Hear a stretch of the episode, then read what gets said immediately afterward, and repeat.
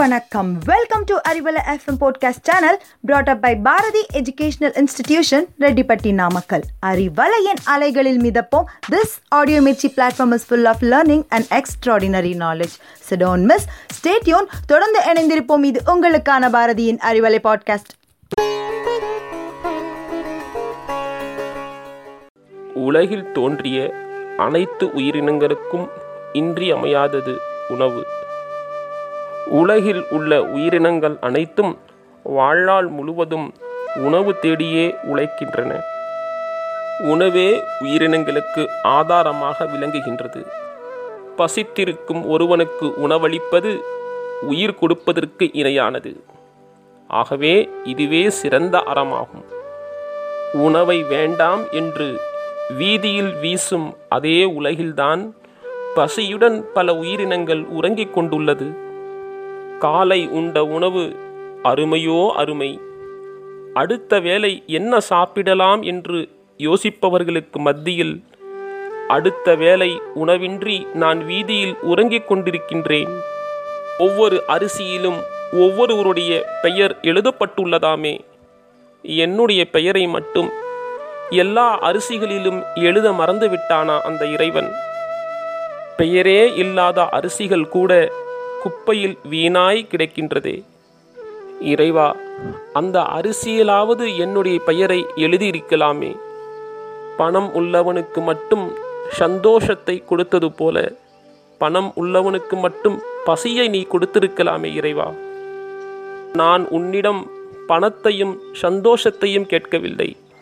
நீ கொடுத்த வயிற்றுக்கு பசிக்கு ஒரு தீர்வை நான் கேட்கின்றேன்.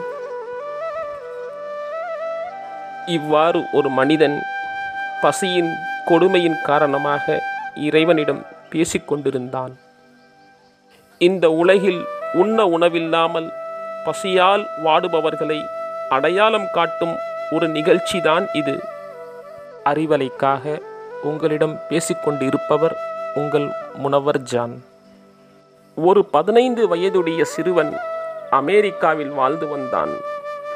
அவன் ஒரு கடையில் திருட்டு செயலில் ஈடுபட்டதால் பிடிபட்டான்.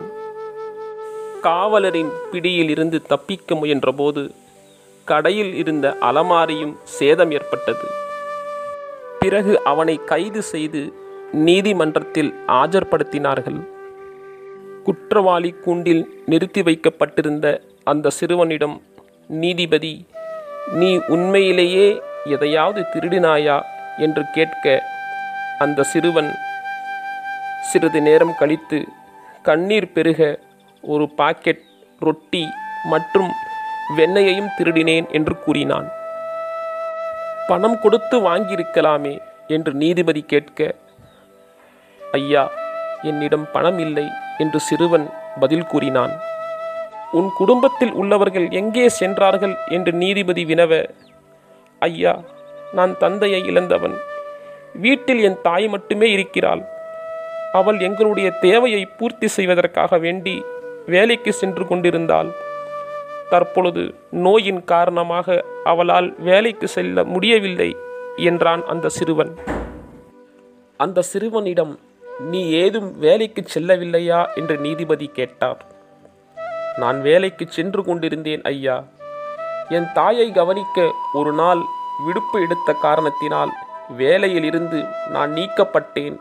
என்று அந்த சிறுவன் பதில் கூறினான். வேறு யாரிடமாவது உதவி கேட்டிருக்கலாமே எதற்காக திருடினாய்? என்று கேட்டவுடன் காலையில் இருந்து வீட்டை விட்டு வெளியாகி சுமார் ஐம்பது நபர்களிடம் உதவி கேட்டேன். யாரும் எனக்கு உதவ முன்வரவில்லை ஐயா என்று கூறினான். வாதங்கள் முடிந்ததும் நீதிபதி தீர்ப்பை கூறத் தொடங்கினார். திருட்டு மற்றும் குறிப்பாக ரொட்டி திருடியது மிகவும் வெக்கக்கேடான குற்றமாகும். இந்த குற்றத்திற்கு நாம் அனைவரும் பொறுப்பாளர்களாவோம். நான் உட்பட நீதிமன்றத்தில் உள்ள ஒவ்வொரு நபரும் குற்றவாளிகள். எனவே இங்கு வந்துள்ள அனைவருக்கும் பத்து டாலர்கள் அபராதம் விதிக்கப்படுகிறது. பத்து டாலர்கள் கொடுக்காமல் யாரும் இங்கிருந்து வெளியேற முடியாது. இதை சொல்லிவிட்டு நீதிபதி தனது சட்டை பையில் இருந்து பத்து டாலர்களை எடுத்த பின்னர் பேனாவை எடுத்து எழுதத் தொடங்கினார். பசியுள்ள நிலையில் அந்த சிறுவனை போலீசாரிடம் ஒப்படைத்ததற்காக கடைக்கு ஆயிரம் டாலர்கள் அபராதம் விதிக்கின்றேன். இருபத்தி நான்கு மணி நேரத்திற்குள் டெபாசிட் செய்யாவிட்டால் கடைக்கு சீல் வைக்க உத்தரவிடுகின்றேன்.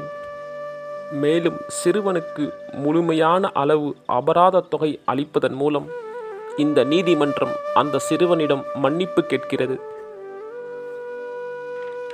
தீர்ப்பை கேட்ட பின் நீதிமன்றத்தில் ஆஜரானவர்கள் கண்களில் கண்ணீர் வழிந்தது. சிறுவனின் அழுகையும் கட்டுப்படுத்தப்பட்டது.